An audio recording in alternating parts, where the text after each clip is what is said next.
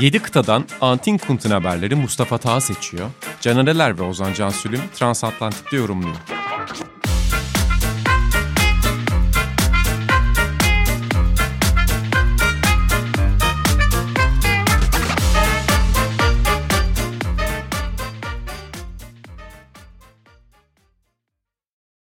Sokrates Podcast'a hoş geldiniz değerli dinleyenler. Transatlantik'in yeni bölümüyle karşınızdayız. Transatlantik'in tamamen bir yalandan ibaret olduğu bir bölüm olacak. Çünkü ben iki program partnerime de şu anda bir buçuk metre uzaktayım. dokuz bin kilometre değil. Canereler ve Mustafa Tağ ile beraber yine Mustafa Tağ tweetleri üzerinden gündem değerlendireceğiz. Az bir şey boşluk verdik ama Dünya Kupası'nda doğaldır. Burada da boşluk verdik. Hocam niye şimdi yalan dedin? Yani yalan. Yani sohbetimiz önemli burada. Sohbetimiz Yok. transatlantik bir sohbet. Tabii, Her tabii. yere uzanacağız. Tabii, Bugün acayip ayrı. Yine bir takım çıkarmışa benziyor. Olağanüstü gözlükleriyle Taha burada. Burada Taha'yı da karşımda görmek o da acayip oldu. Seni de. Yani. Ama ben seni birkaç haftadır ya, görüyorum. Evet, evet. İyi de oldu. Özlemişiz bu arada e, Sülüm'ü. Yani. Aynı şey. Geri dön Sülüm. Bilmiyorum. Geri dön. Geri dön. Bana şey diye soruyorlar. Temelli mi döndün? Daha yeni yani daha gidemedik bile. Hani nasıl temelli döneyim? Ben şeyden dolayı bunu söyledim. Şimdi özel kulaklar şeyi fark ederler. Ya sizde mikrofon farkı vardı. Hiç mikrofon farkı kalmadı. Demek ki ortada bir yalan var diyecek insanlar. Ödemesinler diye ortada ben söyleyeyim dedim. Ortada bir yalan. Keşke deseler. Daha çok değil mi? Ortada bir Atlas Okyanusu yok. Evet doğru. Yani şu an su yok. Keşke o kadar dikkatli dinleyicilerimiz olsa. Hayda niye? Ya ben kendi adıma söyleyeyim. Bunlar hep aynı mikrofondan konuşuyor. Daha önce de farklı mikrofondan konuşuyor demezdim. Ya vay vay şimdi vay. Seni tam tepkileri alabiliriz. Se, seni yermek için konuşmuyorum. Ben kendi tamam. tuhaflığımdan konuşuyorum. Bunu, Biliyorsunuz bunu... ben genelde tuhaf tepkiler veren bir insanım. Doğru. Siz yabancı değilsiniz bu hususa ama yani ilk kez dinleyenler ya da bu podcast'ta bizi dinlemeye başlayanlar için hani sen diyorsun ki bizi dinleyenler arasında mikrofon farkını ayırt edecek kulaklar yoktur. Bu kadar net bir cümle mi bu? Hayır, böyle bir hedef göstermeyi hak ettiğimi ya, düşünmüyorum şu anda. Ama ben bilmem. Neyse bunu istersen bu, bu bulutları dağıt. İlk tweetle, ilk Mustafa Tağ tweetiyle başlayalım. Oku bakalım. İlk tweetimiz Dünya Kupası'ndan. Genelde zaten bütün yani tweetlerimiz Dünya Kupası'ndan olacak. Fransa'nın son yedi gol, golünü Katar'daki Kylian Mbappe katkısıyla atıldı. beş gol, iki asist oldu. Muhtemelen Dünya Kupası sonuna kadar da kendisi gol atmaya devam edecek. Atması da asist yapacak. Şu anda otuz iki gole ulaştı ve Zinedine Zidane'ı geçti. Zinedine Zidane'ın otuz bir golü vardı. En fazla gol atan futbolcu da bu arada benim de muhtemelen iPad'inden gelen düt düt düt seslerini duyuyordur. Çünkü Taha'nın dinleyicilerimiz. Günde attığı otuz yedi tweet şu an like alıyor. Aynen. Tamam. Notification bunlar hep notification. notification. Like veya retweet veya quote retweet. Muhtemelen Mbappe bu Dünya Kupası bitmeden on gole ulaşır diyor musunuz, demiyor musunuz? Ben şunu diyorum esas. Şey enteresan geliyor bana. Diğer tarafa geçeyim. İlk iki Dünya Kupası'nda yanlış hatırlamıyorsam Thomas Müller on gol altı asist falandı. Ve herkes şey diyordu hem gol rekoru kıracak hem asist rekoru kıracak. İşte kırılmadık rekor bırakmayacak ki ilk iki Dünya Kupası'nda o da yirmi dört yirmi beş yaşında falan oynamıştı yanlış hatırlamıyorsam. Fakat oradan beri de herhangi bir gol katkısı yokmuş Müller'in. Ben Mbappe'de öyle bir şey olacağını düşünmüyorum ama hani bu kadar hızlı girip iki Dünya Kupası'nda toplam yedi gole ulaşmak belki daha fazlasına işte çift haneye ulaşacak olmak e, Mbappe için e, ileride bir baskı getirir mi? Onu merakla bekliyorum. Gerçi baskıdan etkileniyor gibi gözükmüyor ama. Tam tersine besleniyor gibi ya. Evet. Ya Jus Fontaine'nin bence de çok geçecek gibi. Şey. Bunları bak öngörmek çok zor oluyor. Tabii, Çünkü tabii. mesela bir sonraki Dünya Kupası'nı yani tabii ki ben istemem de böyle bir şanssızlık yaşamasını katılamayabilir. Her şey olabiliyor. Yani ya bireysel dedi takım. Mesela İtalya katılamadı ya ha, bu da olabilir. Öyle de olabilir. Ya Fransa o zorluğu yaşar mı emin değilim ama şöyle bir de durum var. Bazı futbolcuların gerçekten hangi jenerasyonla da oynadığı çok önemli oluyor. Tabii. Yanında hangi futbolcuların oynadığı. Yani mesela Almanya'da Thomas Müller diyorsun. E, Almanya'nın son iki Dünya Kupası performansındaki takımları düşüşte olan Doğru. takımlar. Doğru. Kadro kalitesiydi, başka problemlerdi. O nedenle de sorun yaşadılar açıkçası. Denk geldiğin grup önemli. Grupta karşılaştığın takımların Tabii. yapısı önemli. Ya bunlar sanki böyle sadece bir futbolcunun becerisine bağlı. Ha, bu arada ben Mbappe net övülmesi gereken bir turnuva geçiriyor. Yani ya. iki bin on sekizde de olağanüstüydü. Bireysel olarak burada da çok etkileyici. Hatta burada bir geliştirdiği noktada var. O daha ürkütücü herkes için. En çok eleştirilen noktası son bitiriş vuruşlarındaki. Çünkü o kadar çok pozisyona giriyor ki o bitiriş vuruşlarında aslında zaman zaman sıkıntılı oldu. Unutuluyordu hatırlarsın. Monaco'da da öyleydi. Ama burada iki öyle bitirici vuruşu var ki yani neredeyse usta iş. Yani bakıyor. doğru açıyla vuruyor. Bir tanesinde yani ben güdümlü füzeyle aslında o açıya ancak gönderirsin yani, öyle bir şey var. O yüzden de çok hayranlık duyurası. Evet, biraz bu sezon Pirin şey kaybetti. Burada da galiba bir ufak dokundurmuştuk diye hatırlıyorum sanki o evet, tavrına evet. Saint Germain'deki. Evet. Ama yani işte Dünya Kupası'nda böyle performans gösterince hakikaten her şeyi toparlayabiliyorsun yani bir, algını. Bir de mesela o grup, oyuncu grubundan bahsediyorum. Bileli o kadar keyifliler ki hmm, onu bileli. Görebiliyorsun. Mesela Paris Saint Germain'de yaşadığı şey ayrı. Bence de. Griezmann da öyle mesela. Griezmann da takımlarda çok uzun süredir düşüşte. Hem son Atletico Madrid evet. hem işte Barcelona vesaire, ama milli takımda her zaman çok iyi oynayan. Yani gruplarda adam. Çok iyiydi. Kötü olduğu yani, zaman bile gruplarda evet. iyiydi. Ya o yüzden hani milli takım başka bir oynatıyor. Ki Griezmann çok fazla konuşulmasa da bence grup maçlarının en iyi oyuncusuydu. Yani Üf, acayip oynadı. Takıma liderlik etti. Asistleri, hücumda yaptıklarını saymayıp. Savunma performansı da inanılmazdı bu arada. Yani. Bir de top senin dediğine vesaire. Ekleme yapayım. Hani Polonya maçından sonra Freed from Desire'ı söylemişler soyunma odasında. Orada ne kadar mutlu oldukları evet. belli de yani. Gendozi hiç oynamadı neredeyse. Hani en coşkulu seviyeden oynuyor. Normalde baktığımız örneğin Portekiz milli takımında Rafael Leao oynayamadığı için çok mutsuz. Yani yüz ifadesinden yani, belli oluyor. Mesela Ronaldo bile şey o kadar tartışmanın içerisinde milli takımda mutlu gibi gözüküyordu. Hani işte oyundan alındığında falan Santos'a tepkisi vesaire. Hani orada bile onlar çıkıyor. Yani bir şeyler yerinde değil gibi gözüküyor bazı takımlarda. Fransa'da hiç öyle bir şey yok. Ya Pogba, Engolo Kanté ve daha bazı işte en son Benzema, Benzema. Birçok önemli isim gelmedi. Ben de grup değerlendirmesinde şey demiştim. Ya Fransa'da bazen fazla alfa, fazla yıldız, fazla söz söyleyecek insan olduğunda aslında geçmişte yaşanan o kamp problemleriydi. Başka şeyler biraz daha fazla olabiliyor. Çok yükseldiğinde genelde takım içindeki figürler. Mesela iki bin ikide biraz buna bağlanır. İşte o uyumsuzluk, o kadar yetenek, hatta daha da yetenekli olduğu düşünülen bir kadroydu. İşte o zaman çok formda bir golcü Cibrisis'e falan da eklenmişti iki bin iki kadrosuna. Ama hani orada başka türlü ilişkilerin patlak verdiği konuşuluyor. Burada o ilişkilere patlak verecek bir demografi yoktu bence. Yani nasıl diyorum, yıldız demografisi anlamında söylüyorum. Ya işte Chouameni'siydi, Rabiot'suydu. Bunlar daha görev adamı, böyle yıldız kibriyle davranan ve takım çömez içinde sayılır. Çömezler. Hani Mbappe'nin yaş olarak belki büyüklüğü olmasa da yıldız olarak bence bir liderliği var. Öbür tarafta Giroud gibi çok destekleyici. Hani kendi golümü atayım değil de tam tersi çok destekleyici bir figür var. Yanında zaten çok belli ondan ne kadar mutlu olduğu, ne kadar iyi anlaştığı. Çok romantik bir pozları da var. İşte hmm. bu meşhur Piqué, İbrahimovic pozuna benzetilen bir Mbappe'nin kucağında olduğu bir poz var şeyin, Giroud'un. E, yani Loris zaten çok geride, önemli bir yaş olarak, lider ve şey olarak. Yani çok uyumlular bence. bence. Yani kimyaları çok iyi. Aynı Brezilya gibi. Yani orada başka türlü bir kimya var. Burada başka türlü bir kimya var. Bence az alfa, büyük yıldızın olması bence bu kimyayı kuvvetlendirmiş ve Mbappe de rahat hissediyor bence.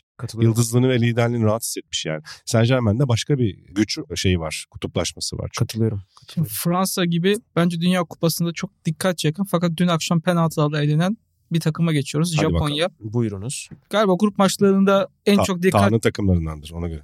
Dikkatli konuşmak lazım. Yani kaç kere Asya Kupası anlattık. Asya yani, Şampiyonlar Ligi anlattık zamanında. Caner Bey sizinle, tabii Ozan işte Bey sizinle. O yüzden. Elendiler. Turnuvanın en iyi futbol oynayan takımlarıydı ama bizim gündemimizde oynadıkları futbola değil, soyunma odasında yaptıklarıyla var. Her turnuvada olduğu gibi Japonlar yine soyunma odasını temiz bırakmışlardı. FIFA resmi hesabından bunu paylaştı Almanya maçının ardından. Hatta masada origami de yapıp bırakmışlardı.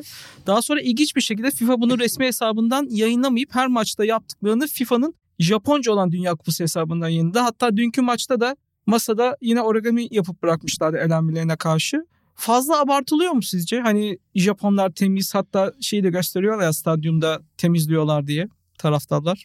Bence şey dalga geçirmeye başladığından dolayı böyle bir ön almış olabilirler. Çünkü insanlar hmm. artık hem ciddi ciddi dalga geçmeye başladı. Bir karikatürize olma durumu Aynen, oldu. Aynen bir karikatürize olma durumu var. Bu şeyle alakalı bence. Yani bunu Twitter'da paylaşsınlar diye yapmıyorlar. O çok açık. Bu bir kültür. Yani ülkede böyle bir kültür öyle, var. Öyle. Ve insanlar yani hani Japonya ile ilgili bir belgesel ya da yaşayışla ilgili bir ne bileyim bir kesit izlerseniz şeyi görüyorsunuz zaten. İşte insanlar zaten evlerinde böyle tutuyorlar, işte ne bileyim çöplerini de böyle ayrıştırıyorlar, ofislerini bu kadar temiz tutuyorlar vesaire. Yani bu bir kültür ama biraz böyle hani nasıl diyeyim, FIFA'nın sosyal medyasının da göze soktuğu bir şey haline gelince insanlar evet. tepki göstermeye başladılar. Belki de hani ne bileyim taraftarlara ya da Japonya milli takımına zarar verebilir diye başka bir mecradan vermeye çalıştılar. Ben çok gördüm yani, hem Türk timeline'ında gördüm hem yani yabancılarda gördüm. Hadi şimdi bilmem neyi temizleyin bakalım falan diye, çok böyle klasik yani ya tepkiler. Allah Allah.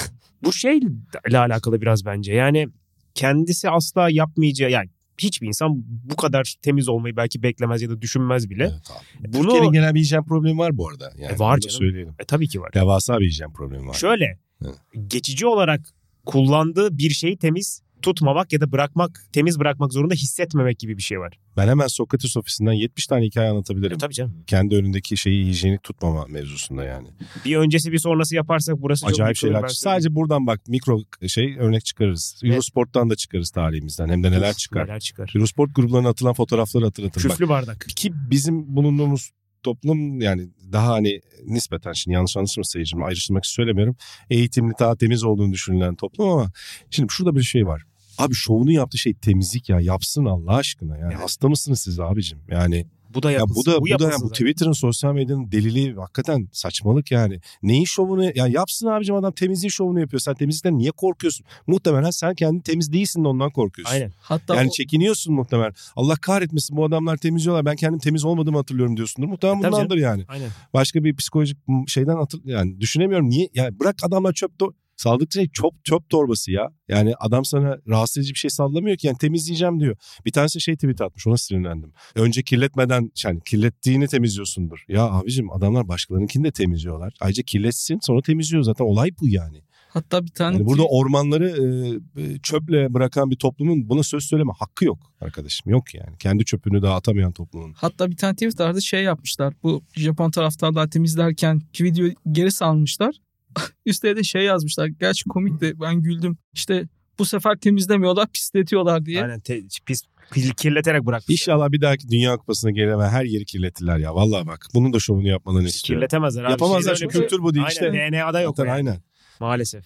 Neyse yani gerçekten deliriyorum bu konulara. Sinirlendik, değişelim. İşte evet. Taha ile biz bir araya gelince biliyorsun. Doğru. Sen de bizi burada dengeleyici unsursun. Aynen işte, o yüzden geçiyor var. Hemen geçiyorum. Gerçi bu konuda Ozan da biraz şiddetlendi. Şimdi onu da es geçmeyelim. Ya sinirleniyorum canım. Ama Ozan'ın sokakta yaşadığı çok şanssızlık var. Şimdi sinirlenmemesi çok zor yani. Adamın başına gelmedik kalmadı yıllarca. Abi kaldırımlar Öyle. Oynuyor burada yani, onu geçtim. Aynen. Her şeye geçtim, kaldırımlar oynuyor burada yani. Ya onu hiç söyleme. Geçen gün Söğütlü Çeşme'de yürürken. E yanım beraberdik işte. Allah Allah. Ka- kaldırım ikiye bölünmüştü.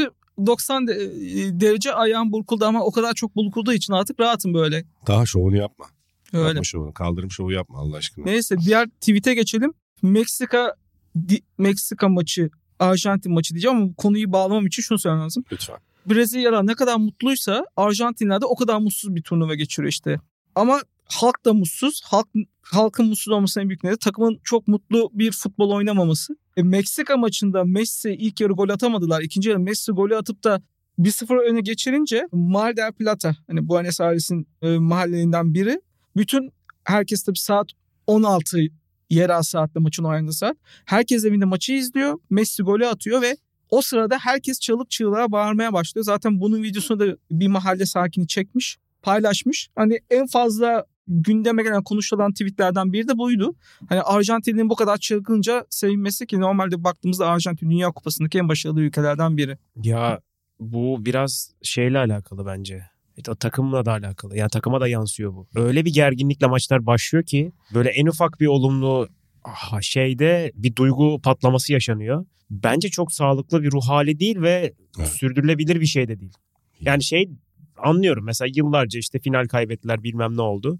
Ama yani o lanet mesela, lanet diyorlarsa eğer, lanet iki bin geçen seneki şeyle kalktı. Copa Amerika ile beraber kalktı. Artık biraz daha böyle rasyonel bir şekilde bakmayı başarabilmeleri lazım ya. Ya çünkü şeyi de görüyorsun. Hani oyuncuların etkisini geçtim. Yani yıllarca mesela ne bileyim Higuain'in üstünde bir baskı vardı. Şimdi Lautaro'ya başladı falan. Bundan Messi de etkileniyor yani. Evet.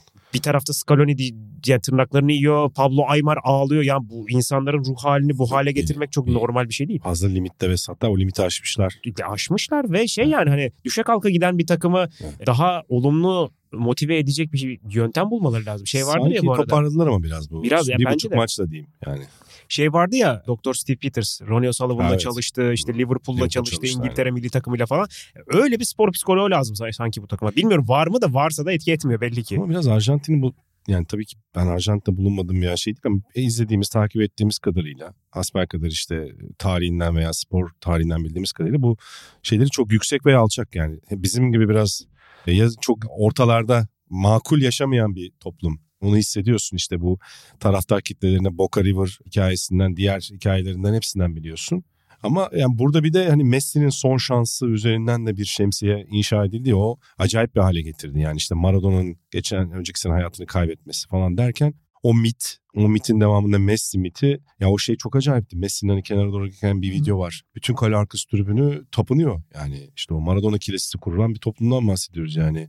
Hani Messi'ye tapınanlar da var. Çok acayip yani hani yarattığı etki. O yüzden de herkes onun kupayı alarak gitmesini istiyor. Sadece Arjantin üzerinden değil, Messi üzerinden görülen bir baskı olduğu için de baskı çok büyümüştür ama sanki bir buçuk maçta biraz toparladılar. Yani Rodrigo de Paul da diyor işte diğer birkaç oyuncu da diyor biraz daha nefes aldılar bence. Yani bu son eleme turu maçında da bence o mental yapıların daha sağlıklı olduğu nispeten gözüküyordu. Yani şeyde bence bir de Suudi Arabistan'a kaybederek başlamaları da orayı iyice oydu. Yani o zaten biraz arızalı olan psikolojik yapı iyice alevlendirdi ve elektriklendirdi. Orada bir mental zaten boşalım yaşandı şeyde bu Messi'nin attığı özellikle Alvarez ve şey girdikten sonraki gol var ya hı hı. attı o gol zaten bir diye böyle bir nefes aldırdı. Yani orada altta bir şişen bir bomba vardı. O patlamadan böyle bir söndürdüler. Ama her maç öncesinde, geldi yani her itfaiye. maç öncesinde o bomba yine şiş, öyle. Çok değişik bir şey yani. E şimdi Hollanda maçı var. Daha da şişecek tarihsel hikayeleri. Tabii tabii doğru. Yalnız bu videoda Sis'te var Mar del Plata'da. Hocam şöyle bir hemen şey yapalım. Bu Sis'i dağıttı. Messi attığı golle ve oynadığı futbolda diyelim. Ama o Sis yeniden basacak maçı. Basacak mı? Evet olabilir. Brezilya'yla da eşleşmeleri yarı finale kalırlarsa. Bu yarı final o... var ya. Ya iki ülkede de infial yaratır. Yani bence, bu, bu manyak iki ülke diyelim tırnak içinde. Biz futbolu yaşama anlamında. Bence Brezilya için çok dezavantajlı bir durum. Yani bu kadar formda gelse de karşıdaki rakip bu kadar kötü olsa da takım Arjantin olunca... Ben istemem. Bütün yani, t- dinamikler ben değişiyor. Ki son buluşmada da olumsuz bir sonuç çıkmış. Aşağı yukarı aynı kadrolardan. Yani. Öyle de bir çaresizlik olabilir. Tabii. Yani sonuç itibariyle yirmi sekiz yıl sonra gidip Brezilya'da Copa Amerika'ya kazanan Arjantin'sin. Hı. O... Laneti öyle kırıyor bir de yani evet. Şimdi buradan... Çok değişik bir başka konuya geçiyoruz. Buyurun. İşte Taha dünyası böyle bir dünya hocam. Daldan dala. Şimdi son dönemde bu... F... Bir de Erman geldi. Camdan bize bakıyor. Çok dil tatsız atıyor, bir hareket yapıyor. Mü- müthiş bir şekilde. Evet. Erman gerçekten... İlginç kreasyonuyla gelmiş. Taha'nın bir tweetiyle daha beraberiz. Erman'ın dil attığı fotoğrafı koydu. Efendim o... Neydi konumuz? Ee, Neydi? Kripto. Ya son günlerde bu F T X iflas etti. Hmm.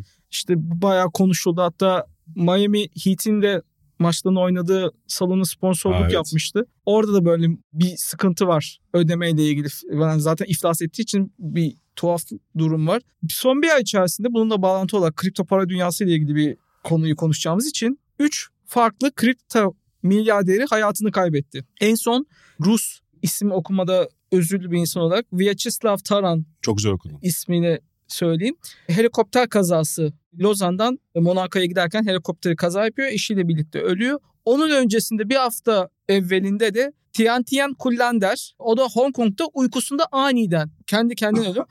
Ayın başında da yani Kasım ayında da Nikolay Mushagin çok ilginç. Onunki bence zaten en ilginç şey. Kendisi hani C I A ve Mossad'ın peşinde olduğunu onu yakalamalı halinde işkence edilip öldürüleceğini söylediğine dair bir tweet atıyor. Tweetten dört saat sonra Porto Rico'da denizde boğuluyor. Ne demek ki yalan söylüyormuş. Hmm. Kimse işkence etmemiş. Yani, sonuçta. Yani şu F T X'ten başlayıp da şu bir ayda ölen üç milyarlara da bakınca kripto laneti gibi bir lanet. Bunu lanet etrafta. Diyebilir miyiz? Çok diyemeyiz bence ya. Yani sanki bu kripto para sektörünün biraz... Güvenilmezliğiyle de alakalı açıklanabilir mi oradaki paranın para hesaplaşmasını? Sanki birileri ha. verilerini aldı, geri ha. aldı gibi bir şey mi? Ya da alamadığı parayı başka türlü ben şimdi biraz konuşmaya da konuşuyorum var ya. Ters bir şey söylersem evet. ne olur? Çok uzman olduğum bir konu değil bu kripto mesele. Biraz çekindiğim, girmekte imtinayla yaklaştığım bir mevzu. Bize de Sokrates'e çok gelen bir mevzu ve bizim çok girmeye imtinayla yaklaştığımız bir konu. Kripto para değil tabii de bu işte şeyler var ya tokenlar mokunlar hmm. işte. Hatta N F T mevzusu bile yani kriptoyla hani tam aynı değil elbette de bir benzer dünyalar yakın dünyalar yani dijitalde yaşamak mevzusu aslında. Benim hala yani okey boomer olarak söylemiyorum bunu henüz tam güvenilme anlamında güven çerçevesinde çok değerlendiremediğim alanlar ve bu olaylar iyice bir beni işkillendiriyor açıkçası. Manipülasyona bu kadar açık ha, olması... Yani, hele Türkiye'de falan biliyorsun yani. Para çarpma üzerine oluştuğu ya, için bu tür şeyler. Zaten şey tuhaf. Örneğin iki yıl önce dünyanın en zengin adamı otuz iki milyar doları var. Sam Bankman-Fried. Şimdi baktığımızda iflas etti. Yani iki yılda dünyanın en zengin adamlığından biri olup da birden iflas etmen. otuz iki milyar dolara ne alabilirsin yani? O kadar o parayı nasıl harcayabilirsin mesela? Yani. Yani herhalde mutlaka kaç... Bu arada şey de diyeceğim. Elon Musk da bir ara bir coin'i böyle alın bilmem ne falan filan hmm. yapmıştı. Oradan parayı vurup sonra tamamen insanları yanlış yönlendirmiş oldu. Elon Musk'a da bir şey olmadı mesela. Buradan kendisine saygılarımı sunuyorum. Twitter hesabımı kapatmasın. Aşırı zengin. O, o hiç belli olmaz. Olduğu için mi? Hocam bizim o mavi tıklar mavi tıklar ne olacak? Sen bilirsin tabi. Ha sizin var değil mi? Benim yok. Ben var hocam. Derdim yok. Sen niye alamadın? Ha? Başvursana. Başvurmadım ki. Gerçi şimdi başvursan sekiz para... dolar ister. Tamam. Daha para mı ödeyeceğiz? Sen... Ben ödemem. Şey olabiliyor mu? Geriye dönük işletilebiliyor mu? Niye ödeyeyim ki zaten yani? Geriye kaç yıldır var o kadar ay bana sekiz dolar. O ama o zaman Elon Musk sahibi değildi hocam Twitter'ın. Ben hukuken. Peki şöyle sorayım. Kabul etmiyorum. Hı. Şu an sekiz dolar vermek zorunda kalsanız al tikimi der misiniz? Derim. Çok para. Değil mi? Ha, o kadar getirisi olmuyor ki bana. Bu dokuz yani... doları mı? dokuz dolar ne zaman? Yani her gün mü dokuz dolar ödüyoruz? Yok her ayda ay. bir galiba. Ayda yani bir on iki çarpı sekiz doksan altı değil mi? Yani sırf bir mavi tik için. Yani. yani. Ya işte mavi tikin havası var ya. Şimdi bilmiyorum. Şimdi konuyu da dağıtmış olacağım. Eskiden mavi tik bu kadar gönüllü değildi. Şimdi bakıyorum böyle mavi tik direkt göze çarpıyor. Hmm. Biraz daha mavi yaptı. Açık mavi yaptılar ondan. Daha aldığından beri bence mavi tik çok olabilir. Dikkat çekiyor. Şimdi ben yine... Absürt... Niye mavi tikten çıkmaya çalışıyorsun? Çıkmam. Para isterse çıkarım. sekiz lira istese veririm bak şimdi. Yalan sekiz değil. sekiz lira bir şey yok. sekiz, sekiz dolar niye neye vermiyoruz ki sekiz lira? Yani baktım Netflix aboneliği bile sekiz dolar değil yani şu anda. Twitter bizim mavi tikimizin sekiz dolarına mı kaldı ya? Tikimizden uzak dur. ben, ben, ben bekliyorum çok yarın öbürsü gün falan gelsin. Maili bekliyorum sekiz dolar istiyorum diye. Pütükten ceza geliyor şu an. Pütük. Devam edelim. Devam Şimdi, edelim. Başka yerlere gidiyor. Evet, son tweet'e geldik. Ah. Neymiş? Monşer. Tam canerlik tweet aslında yani. Olala. Konu, konunun uzmanı Cananeler olduğu için hemen... Turuncu muyum ben? Olabilirsin. Çok potansiyellisin o konuda. Oku bakalım. Sunday Times'ta hafta sonu çıkmıştı. Fransızlığın baget ekmeği. Artık Türkiye'de de üretildiği için her tarafta var. Artık Fransızlığın baget değil de baget ekmek. İnsanlığın kültürel hazinelerinden biri olarak kabul edilmiş. Edilmiş. Erman Yaşar geldi. Derken Erman Yaşar geldi. Erman Yaşar geldi. Baget ekmeği en iyi bilen insanlardan biri kendisi. Onu söyleyelim. UNESCO tarafından listelenen dünyanın somut olmayan kültürel miraslarından biri oldu. Caner Bey siz katılıyor musunuz gerçekten? Ya da Ozan Bey'le başlayayım. Şimdi Caner Bey, Ozan Bey misafir geldi. Washington D C'den. Gastronomi dünyasındaki hakimiyeti. Estağfurullah da ben has baget yemedim. Yani buradaki bagetler dışında baget yemedim. Ben şimdi evet. Fransa'da baget farklıdır diye düşünüyorum. Farklı. Onu hocam. Sen söyleyeceğim. Farklı hocam. Yani kullanılan malzeme, şekil, santimetresinden tut. Yani hepsine kadar bunlar farklı. Burada şey yapmayayım şimdi hani gömmeyeyim. Türk fırıncılar... Var güzel ekmek şey yapılıyor da o değil yani. Ama şöyle bir şey var. Şimdi buradaki bagetlere genellikle zaten ekşi mayadan yapılıyor buradakiler. Bilmiyorum Fransızlarınki ekşi maya değil galiba. Bildiğim kadarıyla değil ha. Abi. Ekşi maya olduğundan dolayı bir de ince olduğundan dolayı evet. Bir gün bekledikten sonra onu beyzbol sopası olarak kullanabiliyorsun. Aynen burada öyle. Mesela. Orada öyle bir şey yok diye düşünüyorum. Aynen öyle. Bütün dikkatimizi dağıttı bu adam. Baget Erman. Geldi bir bir şeyler yaptı. Kedi misali geldi geldi. Nüfuz geldi, etti gitti. nüfuz etti yemin ediyorum. Ya abi bagette şöyle bir olay var. Fransızların zaten kendi ulusal mirası. Hatta işte şey yaparlar. Neden ona? Elize Sarayı'nın bile bir yıl boyuncaki ekmeklerini çevresindeki boulanjerilerden yani fırıncılardan arasında yarışma yaparlar. En iyisi seçilir ve o bir sene boyunca Fransa prezidanına ve bütün işte saraya, Elize Sarayı'na baget ekmeğini o sağlar. Bu bir gelenektir falan böyle hani on sekizinci yüzyıldan beri böyle işte kendi şekilleri, şemalleri belirlenmiştir. İşte gastronominin önemli parçalarından biridir. E, o yüzden de insanlık kültürel hazinelerinden biri olarak kabul edilmesi yani somut olmayan kültürel miraslar arasına katılması da tabii Fransızların burada bir kültürel olarak dünyadaki geçmiş ağırlığının da etkisi var. O nedenle anlaşılabilir. Keşke, bak şimdi hemen buraya bağlanır. Bak klişe yorumcudur Hı. bu, klişe yorumdur. Türkiye'nin de şu şeyleri coğrafi işaretlense de ve şey yapılsa da diye hemen bir bizim ulusal... beyaz ekmek. O hocam baklava geliyormuş ya sen söyledin. Hayda. Baklava. Sen demedin mi? Ben dedim ben. Bugün dedin programa girmeden önce. Canım çekti o yüzden programa girmeden önce söyledim. Yani baklava geliyor da bu programda bir şey yok. Bu program, program şey acaba yok. Bu program ne zaman yayınlıyoruz biz bunu? Pazar değil mi? Gelmiş Hayır. olur mu bilmiyorum. Bugün yayınlayacağız. Ha, tamam. Sen hala jetlag oldun. Kaç gün oldu? Hala jetlag. Ben doğru ya. Ben... Bugün çekiyoruz bugün yayınlayacağız. Tamam o zaman geliyor diyebiliriz. Tamam geliyor diyebiliriz. Baktım bu arada şey değilmiş. Ekşi maya değilmiş. Değil değil. Ha, değil. Ekşi maya değilmiş hakikaten. Ya bizde o ekşi maya, ekşi maya kültürü ve ekşi mayadan ekmek yapma meselesi bizde acayip bir şeye geldi. Aynen. Ben bir ekmek uzmanı değilim de. Bir yani... anda San Francisco olduk. Ha evet öyle bir şeye döndü. Gurme ekmek ya da şey. Evet, küçüklü, küçüklüğümüzde ben hiç hatırlamıyordum bu kadar çeşitli. Ekşi maya hatırlıyor musun sen? Yok bildiğimiz fırından beyaz ekmek alıp yiyorduk. Ha, aynen. Şu anda beyaz ekmek alıp yiyen yok bence. Yok. Şu an beyaz ekmek diye bir şey kalmadı. Gerçi Sencer yiyormuş. Beyaz ekmek ama beyaz, beyaz ekmek yani sulu yemeğe bandırılma ekmeği. O yüzden Tabii abi. Gideri var hala gideri Ezogelin var. Ezogelin çorbaya bandıracaksın şöyle. Sandviçi fena olmaz falan yani, filan. Güzel. Ha bu arada onu soracaktım. Baget neye kullanılıyor? Yani nasıl kullanılıyor baget? Abi baget genelde Fransızlar sabah şeyle yemeği çok severler. Tatlı reçel, konfitürle hmm. falan. O bir dilim üzerine veya biliyorsun klasik sandviç yaparlar abi. Ha sandviçi var değil mi o? Tabii ki deli gibi. Yani güzel. Güzel. Yani baget ekmeği genelde onun üzerinden yaparlar. Yani tatlı bir şey üzerine koyarlar bir ek, hmm. bir topping, topping pardon. Ya da işte şey zaten biliyorsun öğlen yemeklerinde şöyleler o bagetin içine konulmuş malzemelerle sandviç parkta oturup yemek yerler. Ha doğru. Ha. Güzel. Tam Alırsın. Da sandviçlik ekmek. Baget sandviç satan yer her yerde çoktur biliyorsun yani. Yani ki o kültür şeye de gitmiştir işte Amerika'ya, İngiltere'ye. Doğru doğru. Ne bu pret-a-porteler falan var. Doğru. Şey. şey p- p- neydi onun adı ya? Ha, unuttum. Pret diyorlar kısaca. Pret-a-manger galiba. Pret-a-manger. Pret-a-porte'den geliyor ha. işte pret-a-manger. Hı-hı. Ondan sonra pret-a-porte moda deyimi. Hani hemen giyecek şey. Pret-a-manger'de işte o hemen hazır baget şey. Sandviçler. Hmm. Güzel. Bizde acaba... Mange yemek, pret hazır, yemeğe hazır. Sana... Bu da ufak bir Fransızca. Evet, buradan sonra. Hemen bir şeyimizi yapalım. Havamızı atalım. Güzel, bu ara, bu ara Sokrates bayağı Fransızca yaptı. Ha. Hocam işte böyle. İlanla başladı, senle devam etti falan filan. Burada da devam etti. Bitti değil mi tweetler? Bitti, güzel bağladık sonu. Ya bence de güzel bağladık. Buradan da o zaman kapatmadan önce UNESCO kültür mirasına koymak istediğiniz bir Türk yiyeceğini Aa. söyleyin. Öyle kapatalım. Güzel soru. Daha başlasın ya ben düşünüyorum artık. Ya şimdi herkes baklava der. Baklava demeyeyim. Ben Erzincan tulumu koyarım. Güzel. Üf, bravo. Çok iyi seçim be. Güzel. Hmm. Bir lahmacun diyor ama Sencer. Lahmacun evet ya. Olur, lahmacun, lahmacun net koyulur abi. Lahmacun. Sonra lahmacundan kavga çıkar ama. Lahmacun falan diye. diğer diğer yerlerden şey gelir. Kim bu diye çıkar. Aynen kim bu da? Türk pizzası. Arda'yla konuşuyorduk biz. Türk pidesi. Girer sabah. E, o da Bergama tulumu dedi. O da olur. Ha. Ona da varım. Sen? Sen de, ben işte... Düşünüyorum, vakit kazanıyorum. Yok ben şeyim ya. İskender ee, diyebiliriz belki. Ha, İskender olur. Bu arada İskender şu an inanılmaz revaçta bir şey. İnsanlar şey oldu. Ya döneri böyle de yiyorlarmış bu Türkler diye İskender yapmaya başladı. İskender özellikle acayip. İskandinav e, şefler. Ha. Aynen. TikTok'a TikTok'a bakın çok enteresan. Washington'da falan Türklerin yapmadığı yerlerde var mı hiç? Yok. Döner hmm. döner hiç. Değilsin yani değil. Orada daha çok şey var. Şavarma muhabbeti var doğal olarak. Sen de bir şey söyle kapatalım. Kapatalım hocam. Bulmakta zorlandım ya. Vallahi. Ama başka kültürlerde de var da. Sarma güzel. Dolma kültürü şeyler onlar. Güzel. Acayip yani. Özellikle sarma ya ben. Sarma meselesi. Dolma denir de bizde sarma denir. Sarma. Evet evet. Sarmanın hacca, hakikaten her türü. Lahanaydı şeyde acayiptir yani. Zeytinyağlı müthiş şey olur. Üf, üf. Tamam. Etlisi de etsiz. Yeterince acıktık biz bu Aynen. bahsi kapatalım. Süzme yoğurt bir sarma. Eyvah eyvah. İskender üstü neydi bir de sabah Erzincan tulumu. Tulumu tamamdır hocam. Güzel. Ama nasıl şeyde olacak. UNESCO mirası. Plastik bidondan çıkacak o.